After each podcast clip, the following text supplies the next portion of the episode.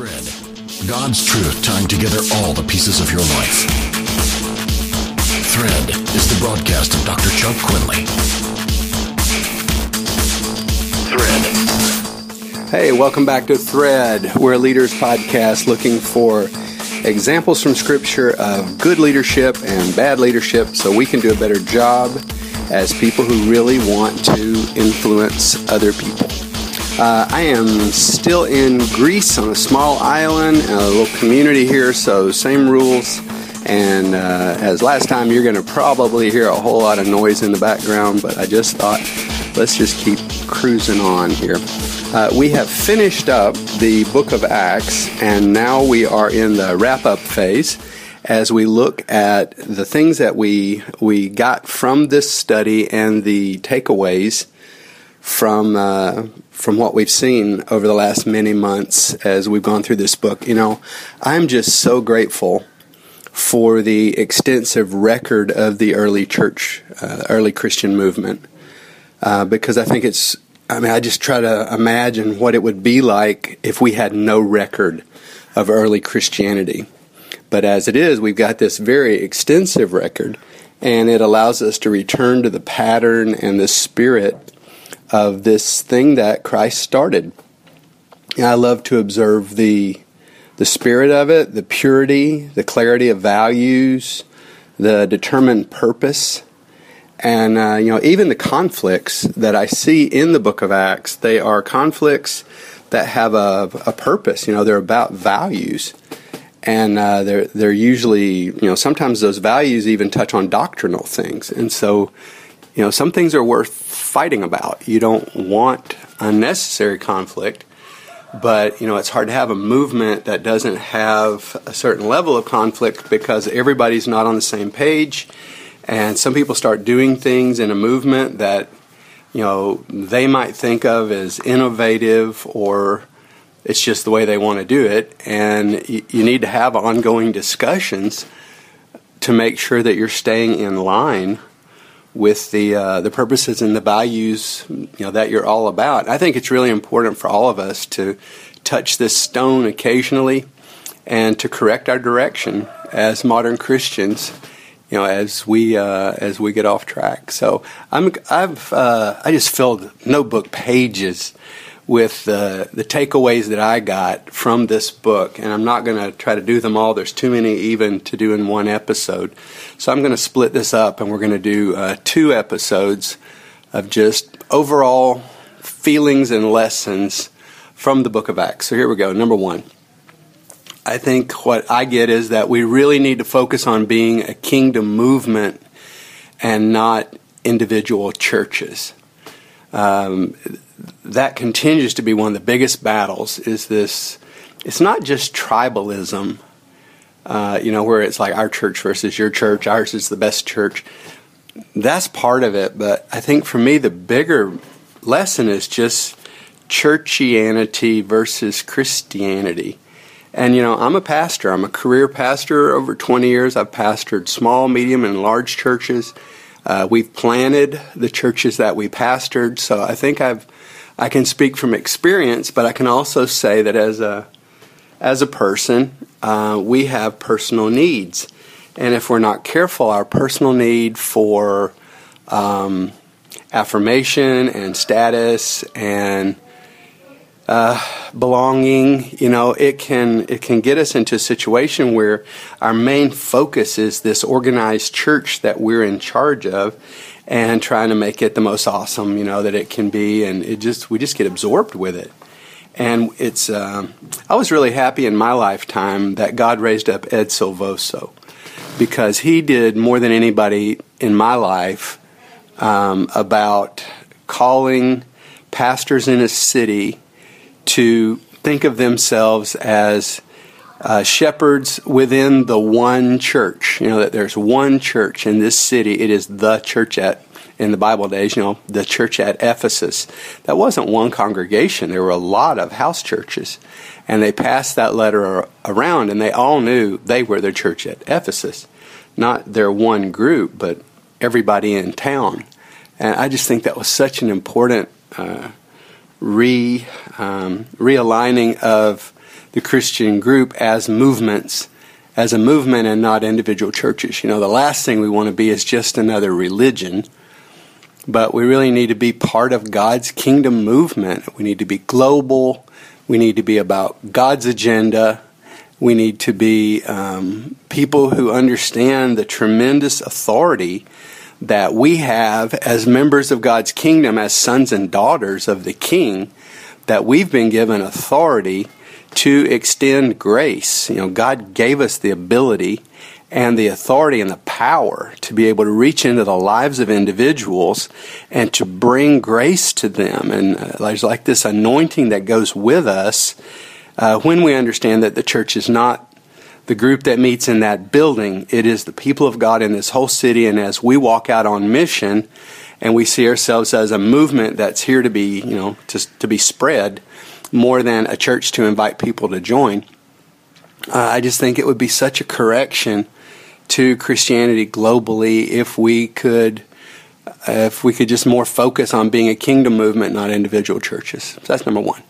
Number two, I think uh, what I learn in this book too is the need to consciously make space for the Holy Spirit and to rely, I mean, really rely on His actions more than ours. And, uh, you know, th- this has gone so far the other way in some cases. Uh, I'll never forget someone showing me some discipling material that was produced by a, uh, by a Baptist group once. Um, with a Dallas seminary background, and I looked, and they had just removed. They were studying. Uh, they were studying the scriptures and the gifts of the Holy Spirit. They were, you know, it was during the charismatic movement, so they felt a need to respond, and so they had produced their own gifts of the Holy Spirit list, and they completely excised from the list the gifts of tongues. You know, they were able to make prophecy into just mere preaching but tongues and interpretations of tongues, you know, they just cut it out. Like it's not even in the Bible. The same way I've seen um, in Catholic countries, the Ten Commandments, you know, take out the commandment completely about idolatry and split one of the other commandments in half because everybody knows there's supposed to be 10. So you still end up with 10. you just remove the one that you don't like. And it's like, wow, that big, that much fear of the Holy Spirit's moving in an uncontrollable way. You know, they just want it to be. And when you looked at the way that they were approaching the gifts of the Spirit, there was nothing in there that you even had to have the Holy Spirit. You know, there's no miracle touch that was needed for any of that. You know, you can be merciful, you can be a giver, you can be someone who teaches God's Word. You know, in a purely human world, that's all that we would need. But that isn't what the New Testament church was about. They, they understood that this was the move of God and that the Spirit of God, the presence, the wind of God, the person of God was the intelligence behind our life as Christians and the expansion of this movement. So the thought that we would just make human actions and believe that somehow by our efforts we're going to do this great spiritual war, you know, it's just nonsense. But it's easy to fall into it. Even I'm a Pentecostal, and even growing up in that background, it's very easy, especially in modern Pentecostalism, to you know we've got the same church order we've got the it's really falls down to the work of man in a lot of ways and if anybody gets too exercised in even most pentecostal churches these days you know, an usher will try to help you calm down or leave the building.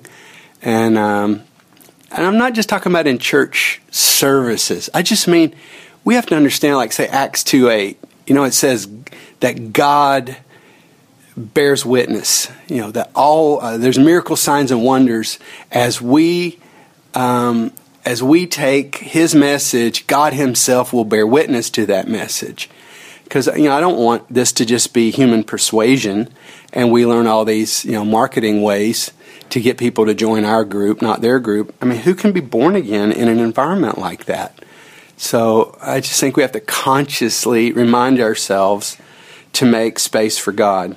Uh, I remember in an, in a time when our church was growing really fast, and we had a lot going on, and I had a lot of baby Christians, and you know, for me as the preacher, the big deal in the service was preaching and so I'm trying to leave myself enough time uh, to really do a good, thorough sermon. And I remember the day that the Lord rebuked me, and He said, If you will give me space, I will show up.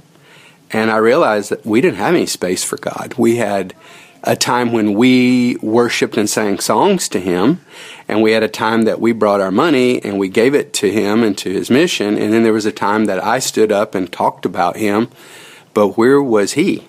We just said, oh, yes, He's here invisibly. Yeah, but He wants to really manifest Himself. So we just began at the end of the worship, you know, when the people were in their best state of receiving, we just said, if you've got a need in your life and you want prayer, you know, come to the front, come to the sides. And I mean, that became, for me now, the central focus of every Sunday was that moment and seeing what God would do week after week when we acknowledge that this is His meeting, it's His church, it's His kingdom, and His Spirit is here, and we want Him, we welcome Him to move on us. Okay, third, uh, we have to prioritize evangelism. Um, we are constantly, as a church, preoccupied with ourselves, and we will, you know, there's a constant aggravation of trying to keep Christians sufficiently entertained and busy enough in the schedule. And we spend so much of our energy on church maintenance.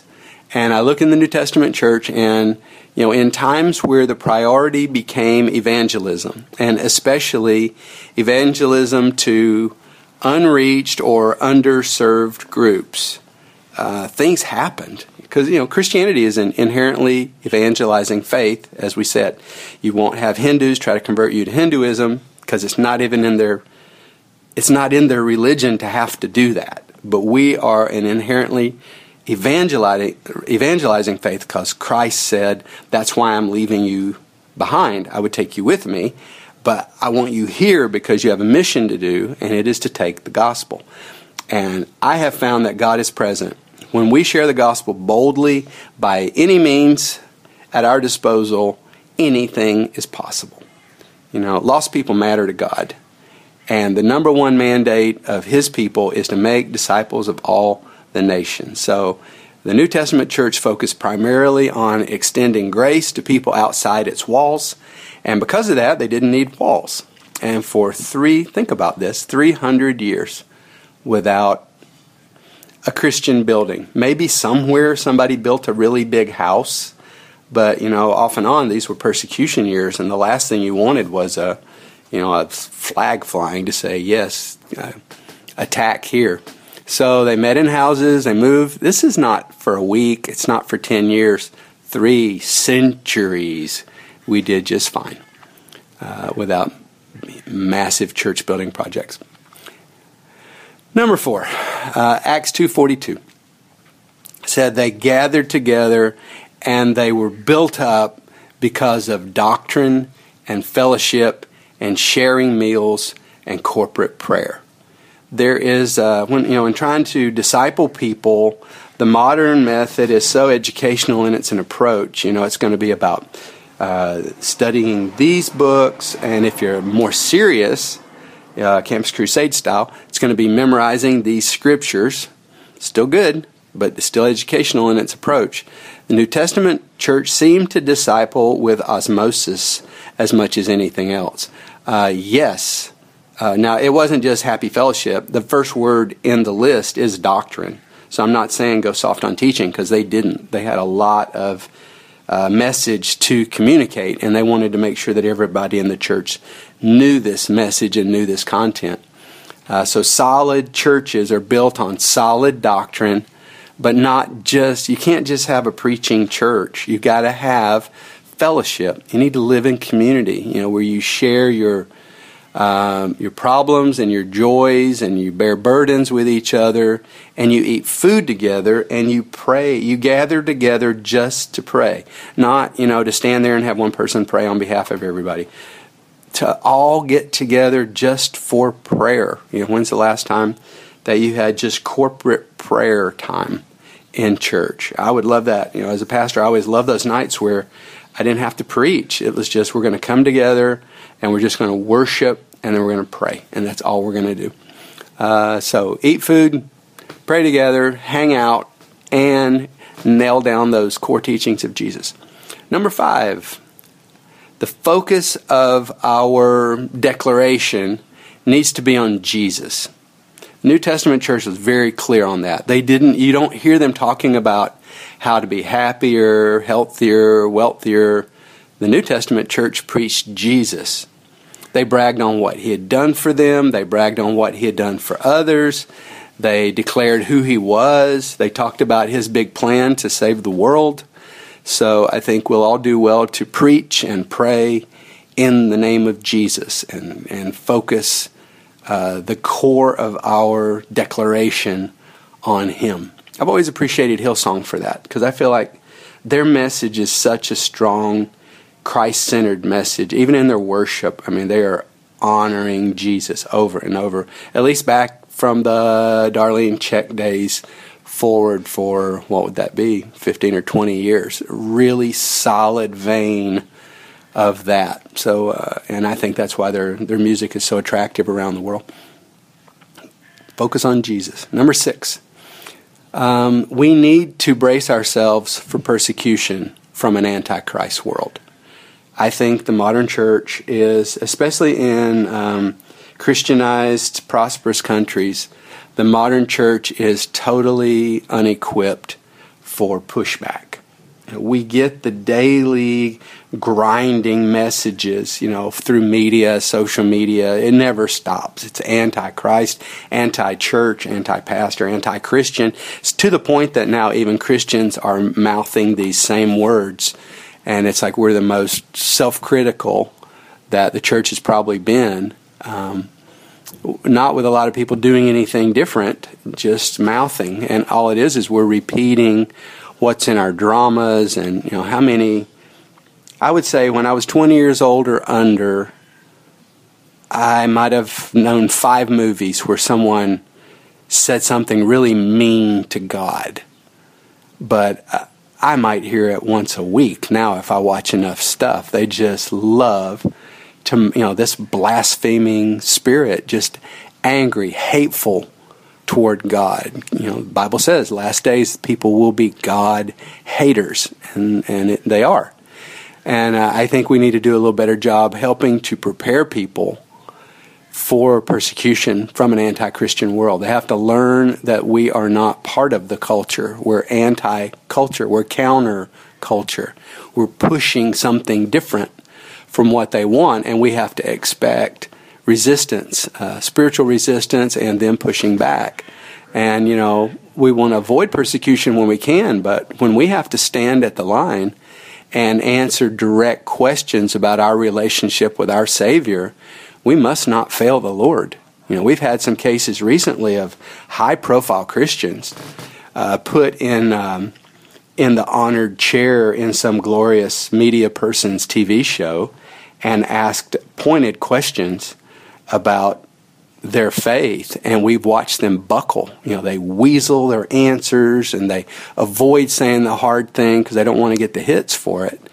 Uh, jesus said if you're ashamed of me in front of these people i will be ashamed of you. But if you will stand by me i will stand by you. We can't fail the lord when we're at these moments of testing.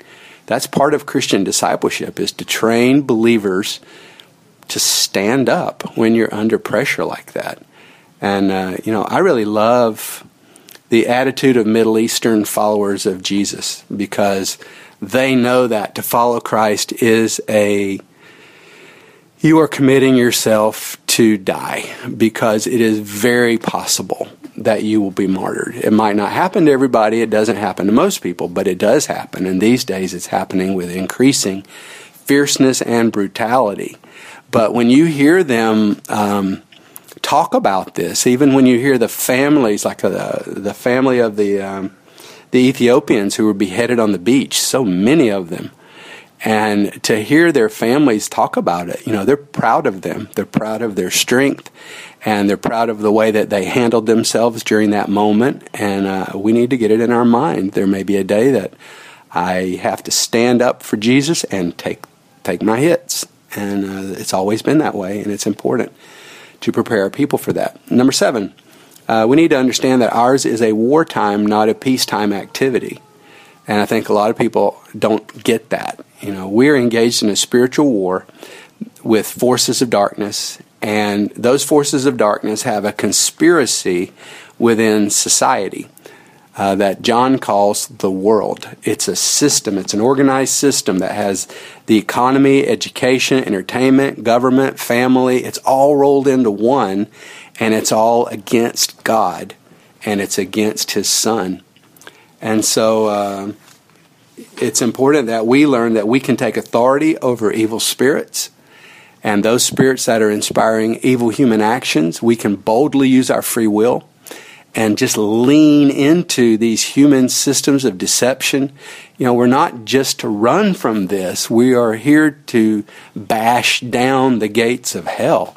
That's a spiritual war, but we are told that we have all authority. So if we won't wimp out on this, but if we will use our free will and lean into these things, and push on these institutions that bring bondage and pull down any high thing that exalts itself against the character and will and desires of God, uh, we're going to be a force of power again. You know, Peter rebuked priests. Paul cast a demon out of a female fortune teller. He rebuked Elymas the sorcerer. Um, Peter tells Simon Magnus what he can do with his money when he offered him a bribe the New Testament church boldly challenged darkness. And when darkness came against it, they stood up to it. The darkness, of course, is going to fight back. Sure, it does. But darkness can't prevail because greater is he that is in me than he who is in the world. And all you have to do in darkness is light one candle, and the effect is amazing. Darkness is weaker than light. And we need to believe that Understand we're in a battle, but believe that light is stronger than darkness and push. Uh, number eight, don't give up on people. You know, we see this all through the book of Acts also. The biggest example is Saul becoming Paul.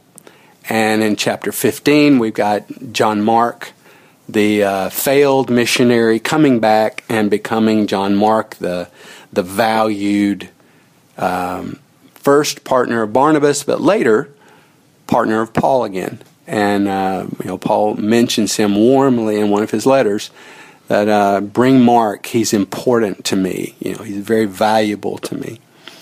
So don't give up on people. If people mess up, you know, we're the whole. We are the faith. I've heard people say Christianity is the only place where uh, you know we shoot our wounded, and I think that's way overplayed. I think more than anything else, we give people who make mistakes a hundred chances to come back. I've seen people restored after some of the most disastrous failures, and you would think, I don't know if they ever need to be put in leadership, but I've seen them given a second chance and a third chance sometimes. So don't give up on people. You know, we're the religion about grace and transformation and forgiveness, and we need to live that out. Number nine, we need to reach cheerfully across racial and cultural lines. In Acts chapter 10, we see that, you know, when Cornelius was the first one, he reached across that line and he reached out to a Jew, you know, Peter, who would culturally consider himself superior, holier, and actually polluted even by friendship with you, and especially if he touched you, and even worse, if he dared enter your house, and worst of all, if he ate your food and put it inside his body, he would become defiled by you. And yet, the humility, it's too bad Cornelius had to do it. It should have been the Jewish church doing it. But, you know, God starts it off with the humility of the Gentile. And so Cornelius reaches across that line, and Peter is instructed by God to reach back and cross that line and go there. And he does. He engages with Cornelius, then he sleeps in his house, then he eats his food, and he stays there. And for all I know, this is what lost him leadership in the church. I can't tell how James gets in charge, but it is not um, it is not acceptable to the people back in Jerusalem when Peter comes home. So You know, the, what we do find in that story, though, is that the Holy Spirit will reward you with His clear presence if you will do this. Anytime you have a chance to reach out across cultural or racial lines, or you know, the whoever the hated group is to your people, if you can make yourself cross that line, God will bear witness. God will honor you for that, and the Holy Spirit will be especially present because you've done that. And number 10, we need to fight prejudice and bigotry in the church openly, even if it costs us for doing it.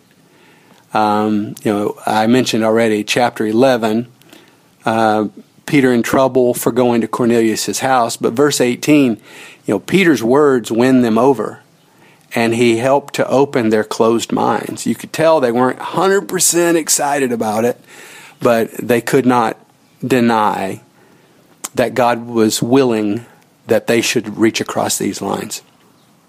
Uh, so when we find uh, the the total, you know, antithesis of what Jesus taught in in being a Christian bigot and having Christians who are prejudiced. Uh, not that we don't all have prejudice, but I'm talking about open systemic prejudice. When you know when that is in the church, that has to get dug out, and it's a it's one of the most wow, you want pushback. That's one of the quickest ways to get it. But we're called by God to do it, and fighting prejudice is um, was a big part of Peter's ministry and a big part of Paul's ministry, and that's why they go down in history as uh, men that we honor so highly. Actually, I'm gonna let me go two more real quick. Number 11, we need to share the ministry. In Acts chapter 6, we see the, um, the apostles sharing the ministry, establishing a whole new group that they call deacons. And then in Acts chapter 11, we see the Antioch church. And in verse 19 and following, we, we get it that they've already very much bought into this concept of a shared ministry with a ministry team, not just a superstar pastor. You know, there's Paul in the church. You'd think he'd be it but Paul's one of the guys, and there are all these men and and women in the church, and they're all seeking God, and the Lord is using them in teams to minister. And I think sharing the ministry is such a powerful, and I'm seeing more and more churches do it, and I just think it's a beautiful example of multiplying power you know, in the ministry. And number 12, this will be my last one uh, we need to get behind bold strategic missions efforts. This Antioch church in chapter 13, when the Holy Spirit revealed to them that it is God's will, it is God's desire that we go on mission, you know, that we leave our familiar group and even our uh, geographic center that we tend to stay in all the time, and we cross way outside of that with the intention of taking the message of Jesus to outside people, God blesses that. He loves that, and He wants us to do that.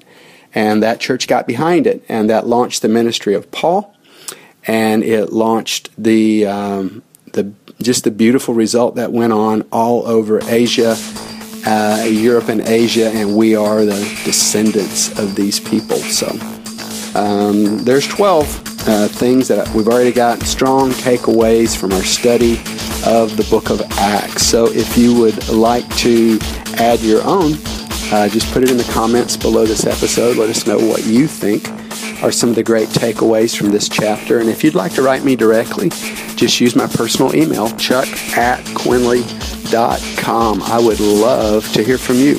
God bless you and expect God to use you. See you next time on Thread.